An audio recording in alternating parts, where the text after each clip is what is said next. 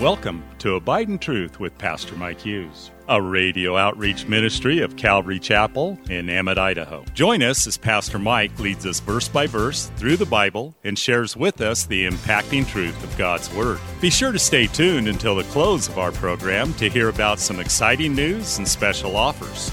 We'll also tell you how you can obtain a full length copy of this entire message. And don't forget, you can always catch up on Mike's teaching on our website at ccemmett.org. We're currently going through the book of Luke in a series titled The Uncommon Gospel. So grab your Bible, turn up the volume, and follow along with us. Here's Pastor Mike. Luke chapter 7, verse 36 is where we ended up last time. In verse 36, then one of the Pharisees asked him, Jesus, to eat with him. And when he went to the Pharisee's house, he sat down to eat. It seems nice, doesn't it? The Pharisee invites him over to dinner, kind gesture. No, this is more of a shakedown. This is more of a, okay, here's my opportunity to get Jesus in front of me and to prove that he is not any kind of prophet that we want anything to do with. And that's really where he's at. A few decades ago, this is like when the church first started, maybe not even a year into it we were invited to dinner by a, a, couple, very nice couple. They came to church and they'd been coming for a little while and they invited us to dinner and they said they wanted to get to know us more.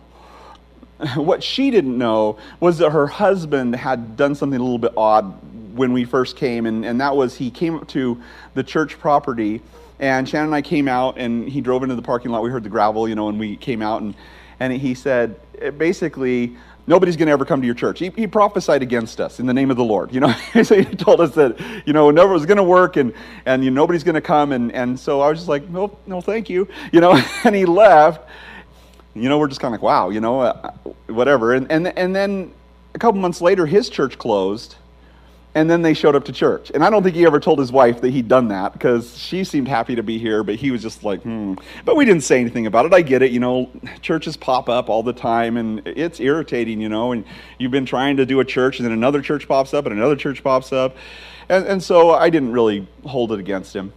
But, but anyway, we go to dinner at their house and we thought we were just getting there to know them, but, but really it was more of a here's how we want you to do church we're, we're glad we're coming here, but now let's, we want you to tell you how we want you to do church. In fact, we think that people should raise their hands during worship. We think that people should be more energetic. And, people, and, and I said, you know, I, I appreciate that. And I, I love that. I love when people are energetic during worship. I love, you know, I love everybody to raise their hand and sway, you know, while the music's going and to clap and to really be into it. And I said, but, you know, I'm not going to manufacture that. I'm not going to make people do that. If, if that's what the Lord wants to do, then, then I, I'm just going to allow Him to do that work in people's hearts. In fact, really what we want is for this to, this be the, to, to be this church, to be what God wants it to be for this time, for these people, for this community, for, for, for now, for this, this season. And I said it, it really doesn't have anything to do with what I want or what anybody else wants. But, but then the truth came out, and, and really what it said, they said was, and I totally resonated with this. They said, you know, when we were kids back in the 70s, we had this church, and it was just so amazing. And we just been looking for that church, you know, somewhere, and we just haven't found it yet and my heart broke for them because I, I, get that. I mean, back in the 90s when I was a kid, you know, I remember youth group and there was a revival happening at Calvary Chapel Pocatello and the youth group was 60 kids and it was just like, like you never see me. It was amazing what God was doing and moving amongst the people there. And, and I remember those exciting times. And here I am starting a church where there's, you know, maybe 50 people on a Sunday morning and it's kind of depressing you know, and just kind of going through that. And, and I get it. I get it. You know, you want it to be like it was. But then you always have to remember that no matter what stage you're in or where you're at, there's Jesus is there. And you can find Jesus there. And you can find Jesus in whatever church you go to or wherever context you find yourself in because it's a personal relationship between you and Him and not some experience. And so it just reminded me that this, this poor couple, you know, they've been searching for this experience all these years. They don't realize that Jesus is right there, that they can find Jesus wherever they're at. And yet they weren't going to have that. And so I invited them to go to a different church in town. I told them, hey, you know, the vineyard's just starting up. You should try that. Maybe it'll be more your taste. And, and it wasn't. Of course it wasn't. You know? because it, it can't be what we want it to be. It has to be what God wants it to be, right? And that's exactly what this Pharisee was, was trying to do. He was trying to get the Messiah to be who he wanted the Messiah to be. The, the Messiah can't be who he is, he has to be, in my context, Jesus can't be who he is, he has to be who I think Jesus has to be. And I, I think that's a problem for us oftentimes. When we think that Jesus has to be molded to our context or to our ideas of who he is. So this, this Pharisee didn't invite Jesus to dinner to honor him but for very different reasons altogether. Verse 37 it says, And behold, a woman in the city who was a sinner, when she knew that Jesus sat at the table in the Pharisee's house, brought an alabaster flask of fragrant oil. That's like a tongue twister almost for me. Alabaster flask of fragrant oil. And stood at his feet behind him, weeping. And she began to wash his feet with her tears and wiped them with the hair of her head and she kissed his feet and anointed them with fragrant oil. Now, I want you to understand, first of all, this woman was not invited. Okay? And, and so, just to understand the context of how she got there and why she was there, she heard Jesus was in town. And just to set it so you, you kind of understand, because you know exactly how this would be, in all of the Galilean region, the internet was down. It was not operating at all. In fact, it had been out for weeks, right? And then there's no TV, and there's no radio and there's no entertainment other than maybe somebody playing a flute every once in a while or a horn somewhere you know i mean there wasn't really a lot of things to do in these galilean cities and so what they would do is if there was somebody in town who was important or there was something happening everybody showed up that's just the way it was. It wasn't like today where we just sit and stare at the wall where our TV is or listen to something on a podcast on our phone. They didn't have those things. They just had to kind of just do whatever was happening.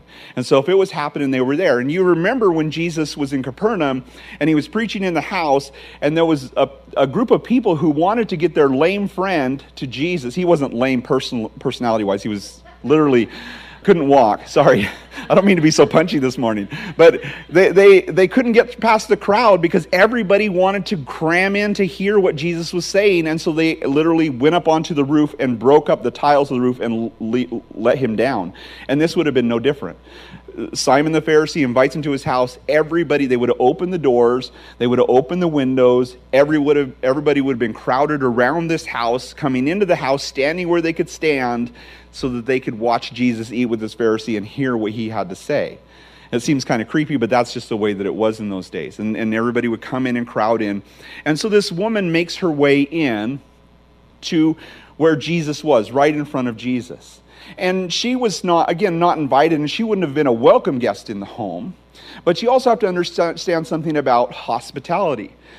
If Norm would have done this, you know, gone and borrowed butter in, in first century Galilee, would have been totally okay. You know, come right in, Norm. My house is your house. Mi casa, su casa. You come in, you have your butter, you, no problem. I'm not going to come to your door and say that's wrong. You know, that's the difference of the culture. And so if somebody comes into your house or somebody comes to your house in the Middle East, still even today, and in, in, in a lot of cultures in the world, you just invite them right in. And it doesn't matter if they're your enemy. You invite them right in and you treat them with the greatest hospitality. They are under your protection, they are under your roof. Just to give you an illustration of this, there was a pastor in the city of Homs, Syria, and he was driving through town. It, there'd been bombs, a lot of bombs had gone off. Of course, lots of fighting between Israel and, and the Hamas and Syria, and you know, lots of Christians being persecuted. And they drove to their church and they saw their church was completely bombed out, like completely gone. And he's like, "Man, my daughter got married here, and this is just so heartbreaking to see my church completely destroyed." Well, right then, he got a text message and he pulled his phone out. And it was an old neighbor of his. He'd had to flee the city. He was just coming back to check on things. And it was an old neighbor of his, an Alawite. An Alawite's a, a type of, you know, Sunni and Shiite and, you know, different Muslims, but Alawites are a type of Muslim. And, and the guy texted him, said, If I see you, I'm going to cut your head off. That was polite. And so he's, he's like, he tells his friend, he's like, you know, he lives right down the street here let's go to his house. And so they drive their little Mercedes Benz down there. They go to the guy's house. They walk up to the door, and he's like, My friends!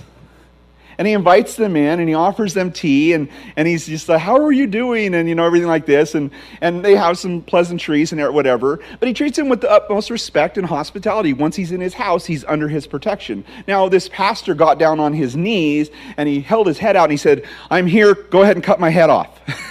it's like, No, no, no, I would never do that. You know, just, I mean, completely lying. But but this is just how they are when you're under their home. And so, because they were there, he says, I have a gift for you. And he pulls out a New Testament Bible and he sets it on the table and he's like, oh. And the pastor leaves. And of course, the Alawite guy, he, out of curiosity, reads the New Testament and gets saved. You know, praise the Lord, doesn't want to cut his head off anymore. But that's just the way hospitality was. So if there was a woman who came in, even if she was somebody who you didn't like, if they were in your home, you'd treat them with hospitality. And that's just the way the culture was. And so all these people are coming in. She's under the protection of that hospitality, but she gets she positions herself right above Jesus' feet. Now, how is she positioning herself right above Jesus' feet if he's sitting at the table? We have to understand it's not a table like it's not like we think. Thanks again for listening to Abide in Truth with Pastor Mike Hughes. If you would like a copy of today's sermon in its entirety, Call us at 208 365 0991 or send us a text at 208 991 2756. Be sure to mention today's date. You can also listen to Pastor Mike's latest message on our website at ccemmett.org. And don't forget to search for Calvary Chapel Emmett on iTunes and YouTube. Remember to hit subscribe when you're there. Thanks again for listening, and remember, always abide in truth. Until next time, God bless. Abide in Truth is a radio outreach ministry of Calvary Chapel in Emmett, Idaho.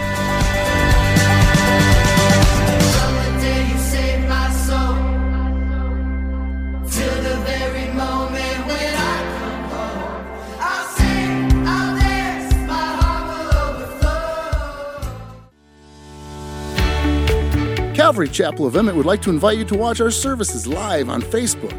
You can watch us every Sunday morning at 8:30 or 10:30. Just go to our page, Calvary Chapel of Emmett, and scroll down for the live service. It is an interactive experience. While on our page, feel free to watch previous Sundays as well. So join Calvary Chapel Emmett Sunday morning at 8:30 or 10:30 on Facebook. We look forward to seeing you.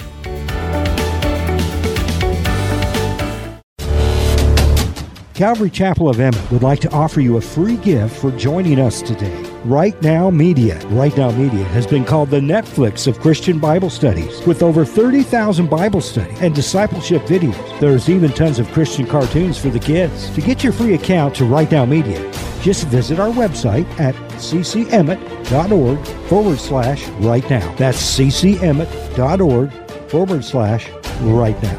And God bless.